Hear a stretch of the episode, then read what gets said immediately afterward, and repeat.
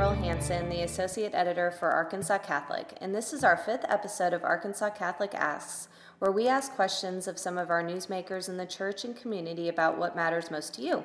Today we have Dr. Sherry Simon, a clinical psychologist and member of Christ the King Church in Little Rock. So, welcome. Thank you. It's so good to be here, April. Great. Well, we're really excited to talk with you, and we've got a lot of stuff to unpack today.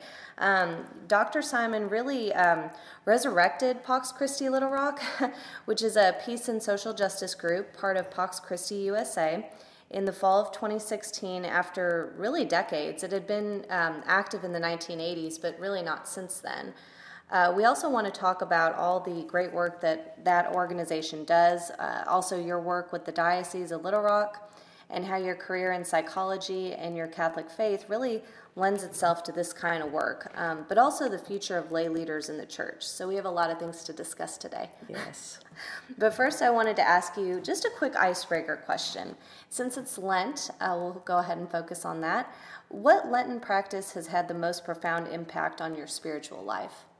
April, I think that's a great question because um, I've been thinking how different this year Lent has been for me because I've done something a little bit different. In years past, I've always tried to figure out those things that I needed to sacrifice, those uh, things I needed to give up in my life and make space for God through that sacrifice. And so I've done that this year too in, in the uh, practice and the discipline of fasting. But what I've added uh, to my Lenten experience is um, centering prayer. And it's a type of prayer that uh, in Pax Christi we, we've uh, experienced with Sister Deb Toilette and uh, Nick Colt. We've, we've done a couple of different workshops with it. And it's a prayer that helps us get beneath our thoughts, beneath all the distractions that, that you know that lives in our minds, and to that place where uh, we can feel more present with God, where, where I like to think of as God waiting for us beneath our thoughts. And I've been trying to practice that a couple of times a day for about 10 or 20 minutes. It's, it's kind of about all I can manage because our thoughts are so distracting. And it's been incredibly helpful. The thing that I think has been uh, the best thing about centering prayer is in practicing it, even though I fail at it miserably every time because I'm always going back to my thoughts, just the practice of trying to get back to God, even if it's a hundred times in 10 minutes, I find that then for the rest of the day, I am more easily um, centered and less distracted in the day and feel a lot better. So, so, it's really been more of a like a freeing experience for you then this Lent. Absolutely, and it's an addition rather than a, a complete subtraction. So it fills up my space. That's wonderful. Thank well, you. hopefully, some people listening maybe want to try that this Lent or even beyond Lent because we don't have to stop our Lenten practices when Lent ends. exactly. Well, wanted to talk a little bit about your background. Um, you've been a clinical psychologist for how long? I've been in uh, clinical practice for the past 33 years. Oh, wow, that's wonderful. Yes. Well, and how long have you been Catholic? So that's a little different. I've been I was married in the Catholic Church to George 37 years ago. Uh, I became formally a Catholic about 18 years ago. I came into the church. Wow. What were you before? a little bit of this and a little bit of that. I was raised um, Presbyterian, but my family did not practice uh, a discipline of going to church, and it wasn't a big part of my life. And so um, when I met George and his wonderful Catholic family, I felt like I'd come home. It was a great experience. And uh, once we got married into the church, we began to attend the Catholic Church regularly. Wow. Mm-hmm. So, what, what do you like about being Catholic most? I love the Eucharist the most. And, and I, I relate this to the Eucharist. In addition to communion, I love the community mm. of the church. It's so important to me um, to have people that I can share my faith with who know what I'm talking about. When you know when we talk about what gets us up every morning, what what leads us to walk the path that we walk within life, the people that are around me understand that and they support me and I can support them in it and we can walk together on that path. It's so important. That's wonderful. Well, and So, how does your career in psychology kind of influence the roles you've taken on in the church? Well, in, in some practical ways, I mean, I think it's been the perfect fit. Um, for example, in my role as victim assistant coordinator, I've, I've been working uh, in that role as well as on the Diocesan Review Board for the past six years. Sort of was the perfect fit because I had some early training in um, working with uh, victims of sexual abuse, and that's been very helpful in this position as I'm often, and George, my husband, also is a victim assistance coordinator. We are often the first contact for someone who may call the church and want to report the fact that, that they had been abused in the church. So, understanding what to look for in someone who has um, been abused, as well as um, hopefully uh, the uh, ability to help make a safe space. It's so important for someone who has had that experience to have a safe place to talk about it. Mm-hmm. And so hopefully um, I bring that to the situation where people can feel a little bit um, more free to talk about what happened to them. Mm-hmm. Well, and obviously, you know, you in many ways sometimes would be the first call that people make and really talk to um, victims. So, how does what does it mean to you to be able to assist them in that way? Uh, that's so interesting. I was just talking to someone about that the other day. It has actually been a real honor to do that. Um, for many years, the first many years of being victim assistance coordinator, we didn't get many calls at all. It was the rare thing. Sometimes I even forgot that I had that role. But of course, since last year, when the bishop released the list of uh, priests um, who had um, had credible abuse allegations against them, um, we've gotten lots of phone calls, and I have been overwhelmed with the honesty, the realness, the authenticity that people come to this and bring their stories and talk about um, the effects that this abuse had on their lives. It's exactly what the bishop hoped would happen that if he put these names out there that people would come forth and be honest and and have a space to come to to tell their stories and that it would be a healing experience for them. And that's what's happened. So to be able to be a part of that sometimes to be able to be the person the first person to hear this person's story I, it has meant a great deal to me. Um, it's been very moving often. Um, to be any part of that sort of healing after, in most of these cases, after 40, 50 years of, of these incredible people sitting on this information. It has meant a great deal to me mm. to be a part of that. Yeah. Well, and just kind of given your background, and obviously this is um, an issue that uh, dioceses throughout the country are dealing with, what can you say about Bishop Taylor's response? I have been very appreciative of how transparent he's been willing to be uh, and how transparent he's been willing to make our church in this. Uh, I know that's been difficult. It should be difficult, but on the other hand, the folks who have experienced this abuse deserve that kind of transparency and more. Um, there is no explanation for how this could have happened. Our church needs to be able to do whatever it can do to make amends to folks who have been through this trauma. And I believe that Bishop Taylor, in his transparency in his reporting of those who were involved in this abuse, has done everything that he can to, to make that happen. I've appreciated his, his stance on this. And I'm, I'm assuming that in your role, it does help to have a bishop that is transparent. Oh, absolutely. This, you know, honestly, I wouldn't do this role yeah. if we didn't have a bishop like Bishop Taylor, uh, who was willing to you know, comb through the records, have people come outside of the church and look at the records, um, and uh, put this out to the public, to put this out to the church, so that the church knows that there's no more secrecy about this, that it's all in the open. I wouldn't do this job for, for anyone who wasn't willing to go to that length. Hmm. That's wonderful.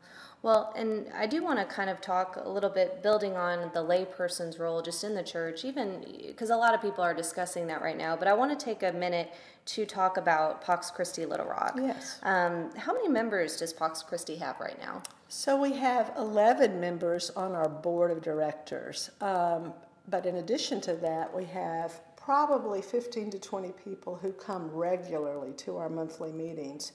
Now, we've had meetings that have ranged in size from 70 to 80 people because we have a speaker series and, and we have different speakers that interest different people. So I guess our, our best attended one uh, had about probably 80 people. Generally, though, we range uh, anywhere from 20 to 30 people, I would say, each month. And the meetings are on Thursdays, correct? They're on the second Thursday of every month. Yes, that's right.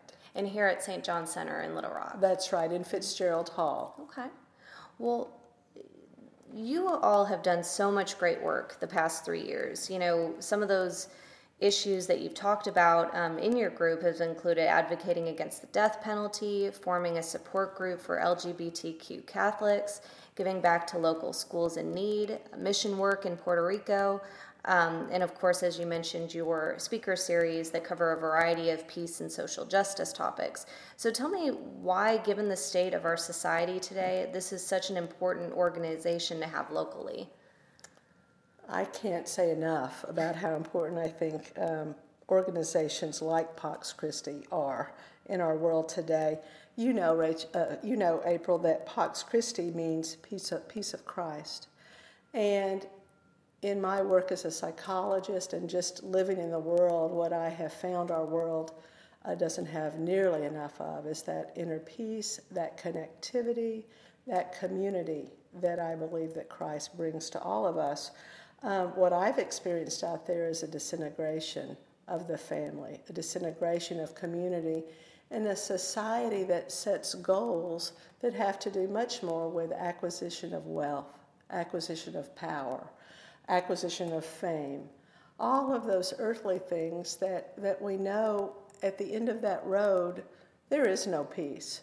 So it sets up a competition, and more than anything, it sets up this sense that people don't know what their worth is already. They don't have a sense that just as they are, just as children of God, they are good enough. So there are always, uh, all of us, I say they, all of us, are always trying to prove that we're okay, that we're, you know, that we're worthy of love.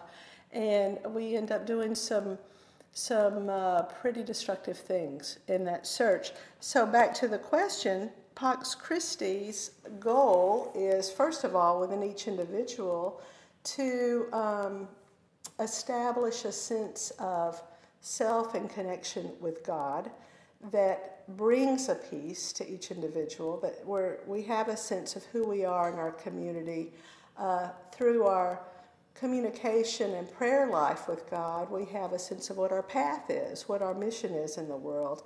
And then, as we are trying to establish that, reaching out to other people uh, to hopefully, through um, social justice, begin to establish little corners of peace People have often said to me, you know, Sherry, this is ridiculous that you think that an organization can bring, bring peace into the world. It's way too idealistic. And I said, there is no way that I think that Pax Christi, Little Rock, is going to bring uh, world peace. But we can do little things to promote community that bring peace to a little corner of our world, to one little space. And so that's our goal through. Uh, following the gospel and through following the social teachings of the church, we try to just bring a sense of um, society, a, a, sense of community, uh, where people have a shot at bringing their gifts to the table, an equal shot that everyone else has. So we certainly promote diversity. We want as many people at the table as possible and we want them all to have a good chance to be who they're meant to be in the world. That's wonderful. Well, and that's something that you really have accomplished in such a short amount of time in many different areas. And, um, you know, I know that so many projects of Pax Christi are close to your heart, but tell me about maybe one or two that have been really spiritually fulfilling for you. Absolutely. Well, it's interesting because we're just about to embark um, on our third mission trip to Puerto Rico this next Monday, Oh, April wow. 1st. Okay. um, and we'll be there for eight days. I'm so looking forward to that uh, because I do believe that we've been able, uh, certainly in our two previous trips, to forge a sense of community there, both with the people of this little town of Miraflores. It's a beautiful little mountain community, uh, but the people there were very um, affected by Hurricane Maria, and their homes are still not safe. They often have roofs that leak and mold all throughout their houses and garbage and stuff that's spread all over the, the landscape from this, this hurricane.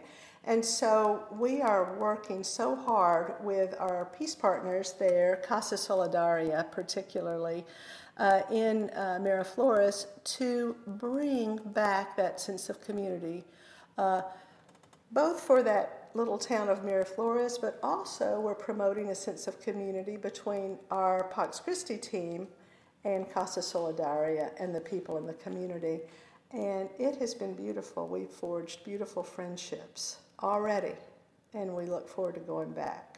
Well, and what projects are you going to be working on, particularly this time in Puerto Rico? I, it's funny you should ask. I just found out today um, uh, Casa Solidaria has gotten a grant where um, they have some extra money where they are going to be able to work on 15 homes in that area. And we are also going to bring some funds that we have raised to put towards that. So, specifically, there are five things that they told us we're going to be doing. We're going to be working on probably two homes in regards to painting them, sealing the roof, um, probably uh, purchasing some new appliances because some of the appliances were, were ruined. Some of the water tanks that they use there because they store water because the electricity is always still going off, so, so that they'll always have it. And a lot of those water tanks got destroyed in the hurricane, so we'll be working on some of those. We're also going to be working on two acres of land to clean up all the trash that's there because they want to turn that into an agricultural field. They're really working to be self sustaining, so they're doing a lot of planting and, and uh, they want to grow their own crops and make their own food. So we- we'll be working on that. We're also going to build another smaller gazebo, uh, a meeting place in the center of town. We, we worked on one last time we were there um, in November, and we're going to be do, building another little smaller one. And we're actually going to be putting solar panels on Oh, this wow. one That'll to make great. Mm-hmm. it more self sustaining. So we have a, a lot on our hands this time. We have 10 of us going, so they're going to keep us very, very busy. Yeah, absolutely. It sounds like it. Well, and you know, for some of our listeners that may not have kept up with the progress in Puerto Rico, you know, it's it's been a little while since Hurricane Maria, but so it may shock some listeners to to hear that they are struggling so much still. So I mean, what's the reality? Because a- Yeah. the news it doesn't necessarily portray that in Puerto Rico, but you've been on the ground. and you're a Absolutely. Mm-hmm. And it's really true. If you go to the tourist areas like San Juan, for example, you won't see it so much. If you look closely, you still will, because some of the buildings are still damaged, but they have their electricity back mostly, they have their water going. But if you go to the poorer, more rural communities, particularly in the mountains, that's why we picked this community because it's in an area where there hasn't been any aid, other than there is some grant money that's coming in, but the damage is still very clear there. I mean, to these homes. I tell you what I appreciate about these people is that with the help of Casa Solidaria, which is a nonprofit group of Puerto Ricans, attorneys that work there that have managed to, to get this organization going, with their help, the people of these communities are pulling themselves up by their own bootstraps. Mm. So they're working shoulder to shoulder with us. But I, I have to tell you, this is the truth. To go there and see the American flag fly in this little island knowing that it really is, even though it's a territory and not a state, it is a part of the United States, to see people still going without, like when we were there last time, going without, we didn't have water for two days.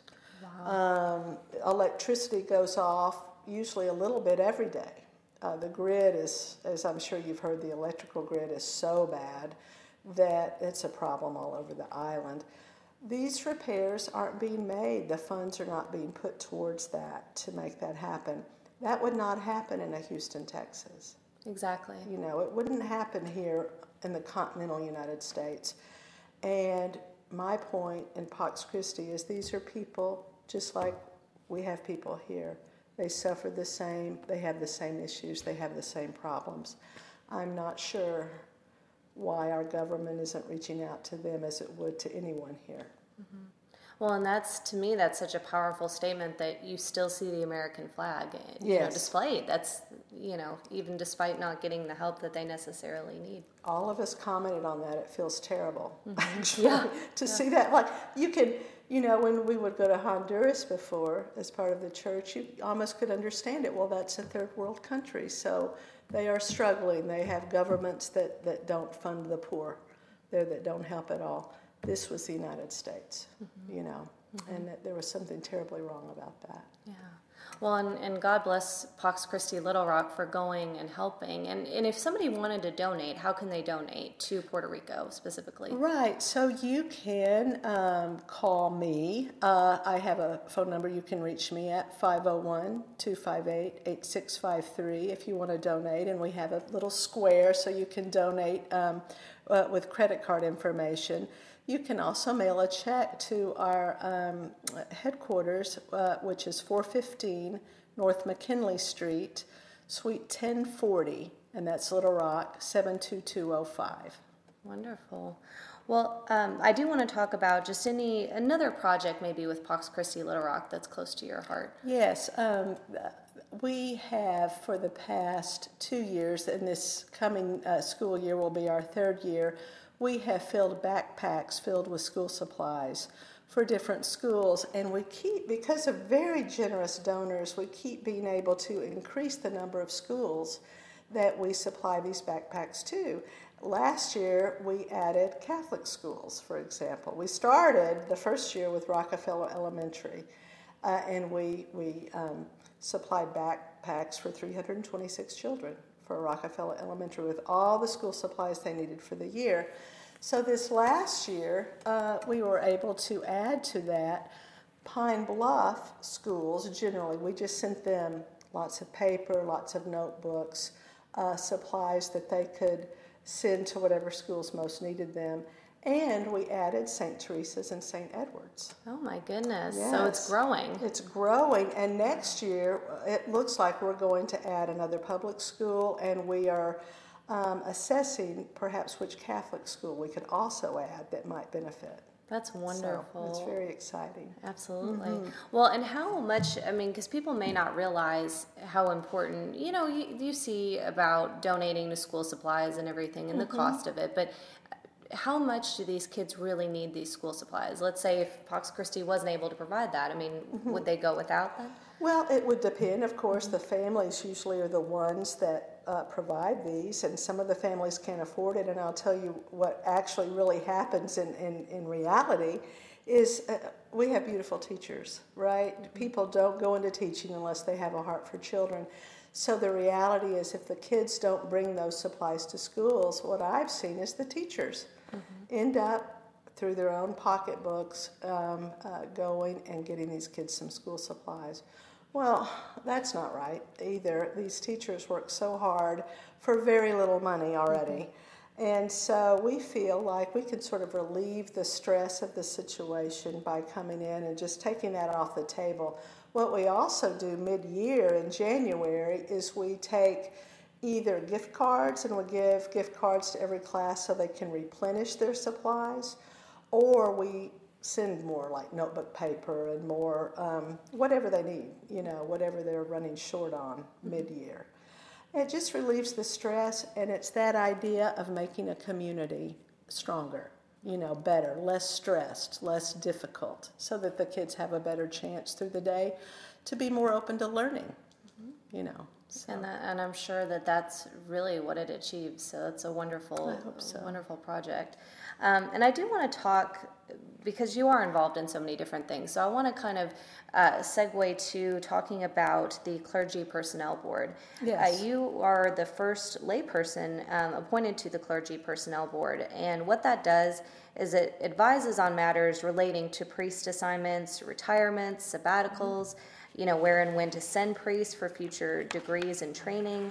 Um, there are currently 10 priests that serve on the board, as well as our diocesan chancellor for canonical affairs, who was just added as well. Uh, it's pretty important step, I think, to not to have not only a lay person but a lay woman included in this way. So, talk about how important it is to include lay women on church boards and leadership positions, and and really what kind of perspectives you would say that you bring to this board specifically. Right. First of all, I want to say I was so gratified to be chosen for this position. I was kind of shocked by it, actually. Um, again, to go back to our bishop just for a moment, he is, I believe, uh, bringing uh, into reality something that our Pope has said is so important to do, and that is to begin to include more and more lay people and more women in decision making uh, positions. Uh, I would say leadership positions within our church. So I, I believe he's trying to do that. I really believe, too, he was trying to bring a psychological perspective to some of these decisions. So I appreciate that. Um, I think it's so important to include lay people in these positions. You know, lay people, and particularly women, have always been foundational to the church. Usually they have taken quiet, you know, um, hardworking roles that have kept the church afloat. They've, they've done it all. Uh, but they haven't always been in on the, the uh, integral decision making part. And the reason I think it's so important that we begin to include them is I think that we're going to get um, more depth of decision making, uh, more, uh, more complex uh, solutions to some of the problems in our church. I know in being a psychologist um, that in, in working with people in marital therapy that when you get a healthy man and a healthy woman together to solve problems, it is incredible the solutions that they can come up with. It becomes very creative. You're not just bringing one type of process in on it, you're bringing in two. And when you have two different uh, kinds of thinking going on, uh, it's amazing uh, what can develop. There's a transformative uh, process that begins to happen. I'll tell you, it's really interesting. The first time that um, I attended a clergy personnel meeting, I'll never forget this. At the end of the um, meeting, we said the Lord's Prayer together. And I was so aware of my one feminine voice in the middle of all of those men. And what came to me was there was a bit of a harmony there. And I think that men and women working together towards common purpose and good purpose, the harmony can uh, bring about some very beautiful, very creative solutions to problems that maybe would elude either a group of women or a group of men. And uh, I think it's a beautiful, uh, a beautiful goal to try to make that happen. Absolutely. Mm-hmm. Well, and you kind of touched on this in terms of the role of the layperson really evolving, and mm-hmm. you know, we hear that a lot from lay people, you know, right now, but also, as you mentioned, from Pope Francis. Mm-hmm. So, where do you see the layperson's role heading in terms of the future of the church? I, I believe that it's going to grow. I don't, I don't think that there is another option to that. Lay people are the church. They've always been the church, and the clergy are also a part of the church. We are all the hands and the feet of Christ here on this earth. So, what I hope will happen, and I believe will happen, is that there will be a, a joining of the two. That clergy and lay people will more and more work side by side. I know that's already going on in many individual churches. I would like it to become, I hope, the norm where we see that all the time, where it's just a given that lay people are working with the clergy, that men are working with women, uh, and it's not an unusual thing. I think it's I think it's where many answers lie. Mm-hmm. If, if we can make that happen. Well, and you know, Pope Francis has talked a lot about, you know, clericalism and really mm-hmm. spoken out against that. And that's, to me, it sounds like that's really kind of an antidote for that, you know, to not um, obviously working with the priests and not having, you know, them be far away on a pedestal somewhere. that's it, absolutely, April. I mean, I think that's so important that we begin to realize. I think St. Paul said this the best. We all bring our gifts to the table, we all have different ones. I know some wonderful priests, and we have wonderful priests on all of these boards and in all of our churches. They're, they're uh, I w- I don't can't say enough about them. And we have wonderful lay people. It's not a choice of either or. It, it shouldn't be a fight over is one better than the other or men better than women. It's about bringing it together and providing transformative options, you know, working together to make uh, solutions that are different from any that we've had before in the way we've structured it in the past. Mm-hmm. Well, kind of building off of that as well, what would you say to other um, lay people and really lay women too, listening that might want to get more involved in not just a ministry but leadership roles in their parish or community? I mean, what would be your advice since you've you've been very active in these different roles? I, I really appreciate that question because I have certainly talked with many women who are actually very angry that they haven't had a role. Uh, a, a, more leadership or authority role in the church. And rather than going and trying to break the door down and be angry about it and, and, um, and chastising uh, the male hierarchy, I think um, that Pope Francis had a wonderful way to put this. He uh, referred to the feminine, gen- uh, the feminine genius and that is the um, gifts that women, and uh, certainly men have these gifts too, but women tend to have uh, them in spades, and that is uh, the gift of intuition, the gift of nurturance, the gifts um, that are all about receptivity and being able to listen and have patience, kindness, emotional intelligence. Certainly, men have these too. But if women could come to this uh, with these gifts and make the point that I am me and you are you, let's work together. We are not trying to be greater than you, we're not here to chastise you. Let's come together and learn from one another.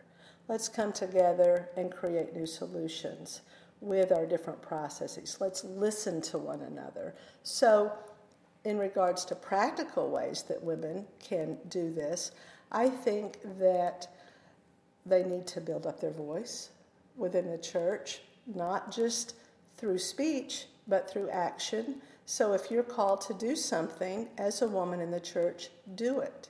And talk to the clergy, talk to other lay people, build a path for yourself within the church. And the more women that do that, I think that we will find this um, camaraderie begin to develop between clergy and the lay people, between men and women in leadership positions. Uh, and I absolutely see that happening in the future and just, you know, being such a positive for our church as we mm-hmm. move forward. Um, but I really want to thank, you know, your time in talking with us today.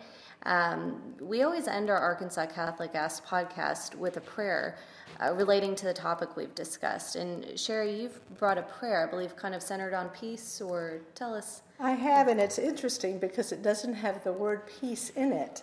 Um, but uh, usually, the, the prayer that we uh, think of in Pax Christi is St. Francis's prayer of peace. But this is a prayer that lately we've been saying a, a great deal because um, I believe that uh, St. Teresa of Calcutta uh, was a person of peace. Through her actions and her work in India and throughout the world, uh, through her social justice efforts, She brought peace and community to so many different parts of the world. And this is a prayer uh, that she said, and her other sisters of charity said daily after communion. This is a, a, prayer, it's called Radiating Christ, and uh, it was written by Cardinal John Newman. It goes like this In the name of the Father, Son, the Holy Spirit, amen. Dear Jesus, help me to spread your fragrance wherever I go. Flood my soul with your spirit and life. Penetrate and possess my whole being so utterly that my life may only be a radiance of yours. Shine through me and be so in me that every soul I come in contact with may feel your presence in my soul. Let them look up and see no longer me, but only Jesus. Stay with me, and then I shall begin to shine as you shine, so to shine as to be a light to others. The light, O Jesus, will be all from you. None of it will be mine. It will be you shining on others through me. Let me thus praise you the way you love best by shining on those around me. Let me preach you without preaching, not by words, but by my example by the catching force of the sympathetic influence of what I do, the evident fullness of the love my heart bears to you. Amen. Father, Son, Holy Spirit. That was beautiful. And thank you so much for, for bringing that particular prayer to share. I think that'll touch the hearts of a lot of our listeners. And uh, for those listening who want more information on Pax Christi Little Rock, how can they reach out and get involved? I would uh, really appreciate it if people would come to our speaker series every Thursday, uh, every uh, second Thursday of the month over uh, at St. John's in Fitzgerald Hall. We always have an excellent speaker, uh, either someone who's uh, involved with a, a community outreach program or someone to teach us something about finding peace in our own hearts. That's at 7 o'clock, the second Thursday of every month. they can also call me again at 501 258 8653. And if they're interested in working uh, with one of our projects, with backpacks, with, uh, with Puerto Rico, for example, be happy to uh, set you up with that and, and talk with you about ways that you can become involved. Wonderful. Well, everyone listening, please go ahead and, and reach out to Sherry, and, and she'll definitely set you up with, with everything you need to know. And I uh, wanted to take a moment, too, to let our listeners know to um, go ahead and subscribe to our Arkansas Catholic Ask podcast uh, so you don't miss a single episode. And also, please take a minute to rate and review us. And we also have several other areas you can um, reach, read more news. Um, regarding this podcast and other topics covered in the Arkansas Catholic newspaper.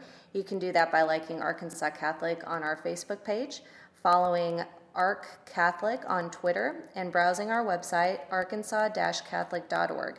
And while you're at it, just make sure to subscribe to our print or digital edition and our e newsletter Aspire. And April, if I can add, you just reminded me with that, they can also check out Pax Christi on Facebook. Yes. We have a great presence there, so I would encourage you, you'll be able to see what we're doing and, and keep up with our meetings that way. Absolutely. So go ahead and, and make sure you keep up with uh, Pax Christi Little Rock and us in, in every kind of way. That's right. So, um, but thank you again, Sherry, so much for the time. And um, until next time, thanks for listening to Arkansas Catholic Asks. Thank you, April.